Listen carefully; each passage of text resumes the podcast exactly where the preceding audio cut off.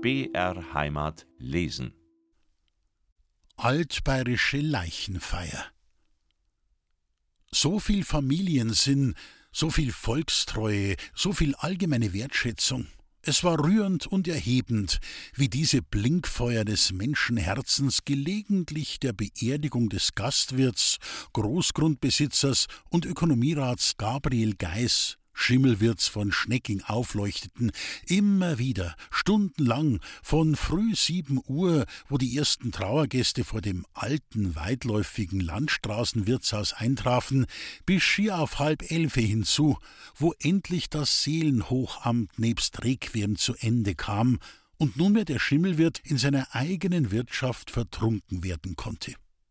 Sofern nicht Übereifrige dies schon während der kirchlichen Feier besorgten. Und es war großartig, wie Menschlichkeiten und Jenseitsdinge dem Schimmelwirt zu Ehren Gestalt gewannen und sich berührten. Im Anfang war das Wort, und das Wort war bei Gott, und Gott war das Wort. Man weiß es. Von der Beerdigung des Schimmelwirts aber wird die Überlieferung festhalten, im Anfang war der Bezirksamtmann, und der Bezirksamtmann war beim Schimmelwirt, und der Schimmelwirt war aufgebahrt im ersten Stock. Alle Dinge aber in Schnecking sind durch das Bezirksamt gemacht, und ohne dasselbige ist nichts gemacht, was gemacht ist, und der Schimmelwirt war Vorsitzender des Bezirkstags gewesen. Darum war auch der Kaufmann Habersack, der stellvertretende Vorsitzende, mit dem Bezirksamtmann gekommen und als dritter Zylinder der Finanzrat. Denn auch Mitglied des Steuerausschusses war der Schimmelwirt. Und diese drei Zylinder standen nun früh sieben Uhr nebeneinander vor dem alten Wirtshaus, unerhört für Schnecking. Drei Zylinder auf einmal. Ungemein wohltuend für die Hinterbliebenen und noch über das Grab hinaus ein vollwertiger Beweis für die staatsbürgerliche Tüchtigkeit des Abgeschiedenen. Und diese dreifache Bedeutung spiegelten auch die Gesichter unter den drei Zylindern wider. Ihnen gegenüber nahm der Veteranenverein Aufstellung und ehrte auf das Kommando Stillgestanden den Verewigten durch Vorstrecken der Bäuche, die sich seit dem ruhmvollen Jahr 1870 in Schnecking angesammelt hatten. Der Hilfslehrer führte die Schuljugend auf, die vor einem unsinnig daherpreschenden Bauernzeugel nach allen Seiten auseinanderstob, doch ebenso schnell sich wieder zusammenfand. Weitere Wagen folgten und in dem aufgewirbelten Staub zahlreiches Bauernvolk zu Fuß. Mitten darunter, von der nahen Bahnstation herüber, auch eine Musikkapelle aus der nächsten Stadt. Sechs Mann stark, der Pistonbläser und Dirigent mit abgelebtem Zylinder. Die Schneckinger selber aber umstanden ohnehin schon seit geraumiger Zeit vollzählig und im Sonntagsgewand das Trauerhaus. Aus dem Gewimmel und Gesumm davor hört man jetzt die älteste Tochter des Schimmelwirts mit ihrer durchdringenden Stimme den günstigen Zufall preisen. Es is ein Glück, dass der Schweinsbrunner so ausriecht, sonst riecht man eh nur an Vatern. Denn es ist Mitte August, die Nacht ohne Kühlung und der Tag voll Sonnenglut. Gleich darauf ertönt aus dem Hausflur der Totengesang der Geistlichkeit. Das Stimmegewirr vor dem Haus verstummt die Köpfe entblößen, der Leichenzug ordnet sich. Die Geistlichkeit, der Pfarrer von zwei Kaplänen vorbeistandet, tritt aus dem Haus, gefolgt von den sechs Leichenträgern mit dem Sarg, und unter den Klängen des Beethoven Trauermarsches und dem selbst Tod und Verwesung überwindenden Duft des Schweinsbratens verlässt der Schimmelwirt für immer die Heimat mit lateinischen Gesängen möchte ihm, seinem langjährigen Tarockbruder, der Herr Hauptlehrer Dümmlein, der als Choralist mit der Geistigkeit gehen darf, das Geleite geben. Allein der Pistonbläser und Ludwig van Beethoven lassen ihn nicht aufkommen, so oft er es auch versucht. Eine ganze Strecke weit währt dieser ungleiche Kampf. Dem Pistonbläser steht bereits infolge der musikalischen Überanstrengung das Gummivorhemd links aus dem Gehrock heraus, und dem Herrn Hauptlehrer schwellen die Halsadern fingerdick an, denn keiner will sich nachsagen lassen, dass er für die von den Erben zu bestreitenden erheblichen Unkosten nicht sein Bestes hergegeben hätte.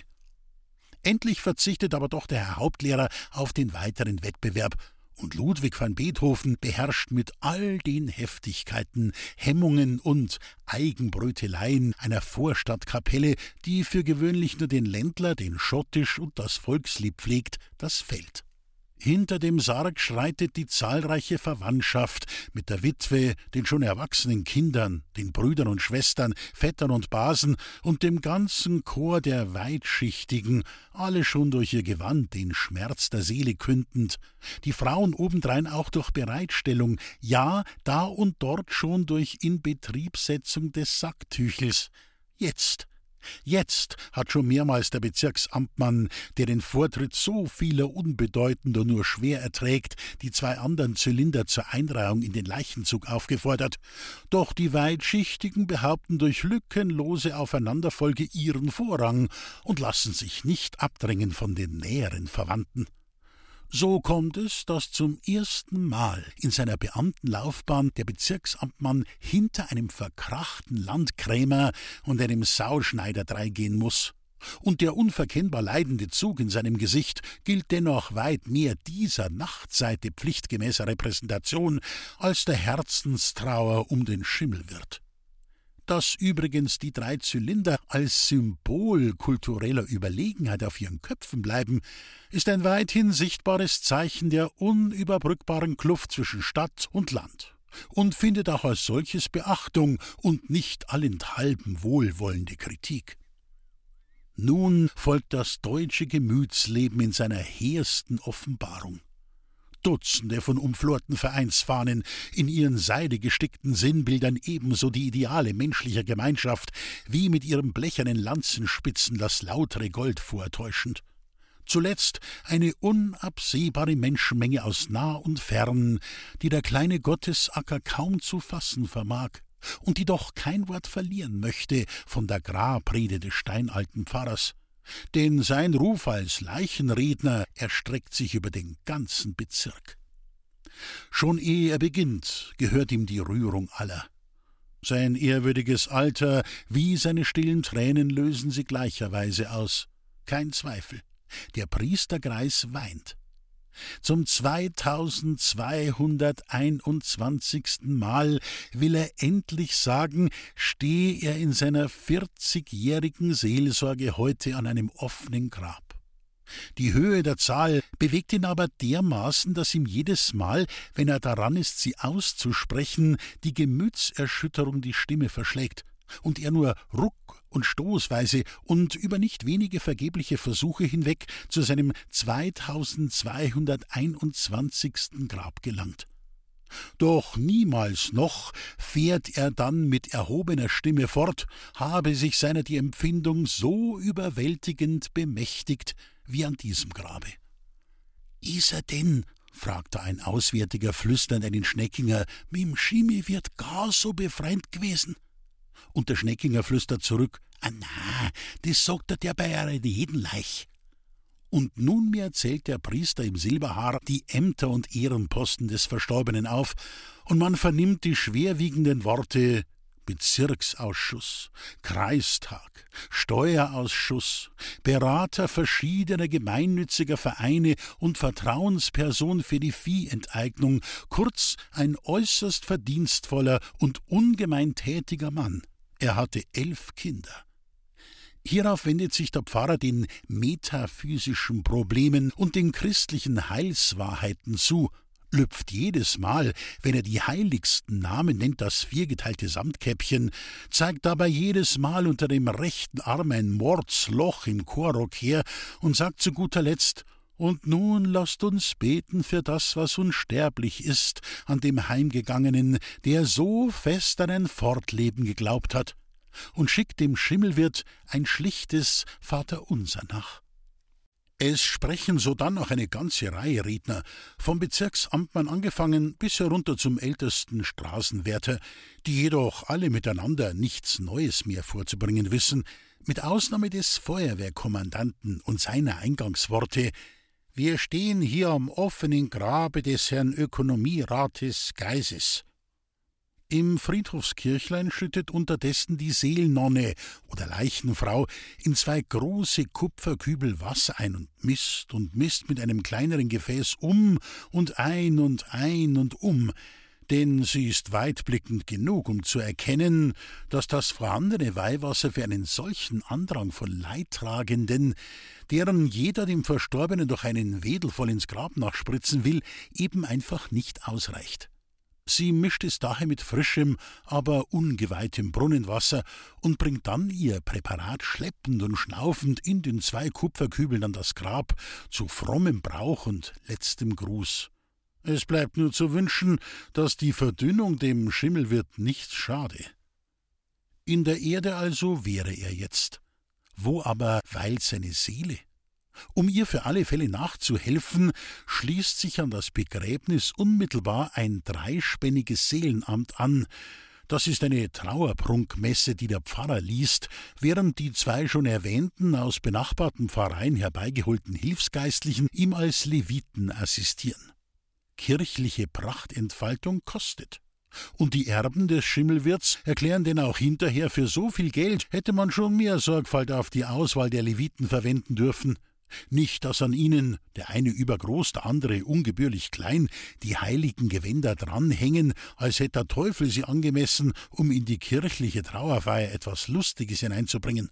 Des Pfarrers Paradeschnallenschuhe gleichen diesem Mangel ungeachtet ihrer übermenschlichen, auf das Podagra eingestellten Größe umso weniger aus als jetzt am Hochaltar bei jedem Dominus vobiscum das Loch unterm rechten Ärmel noch von mehr Augen wahrgenommen wird als zuvor am Grab. Was aber wäre selbst das feierlichste Totenamt ohne Opfergang? Er blickt doch erst in der Teilnahme am Opfergang, der jeden Einzelnen an den wachsamen Hinterbliebenen vorüberbringt, die Volkssitte einen vollgültigen Nachweis für die letzte Ehrenerweisung. Und so stehen also zwei Zinnteller auf dem Hochaltar, das eine links, das andere rechts, und zwei weitere auf den beiden Seitenaltären, und ziehen in langer Reihe die Bauern an diesen vier Tellern vorbei, in jedes ihr Schärflein legend zuerst die Männer, hierauf die Frauen und eins hinter dem andern. Dazu braust und singt die Orgel, wie das so gewaltig und so fein und lieblich nur der Herr Hauptlehrer Dümmlein aus ihr herausbringt.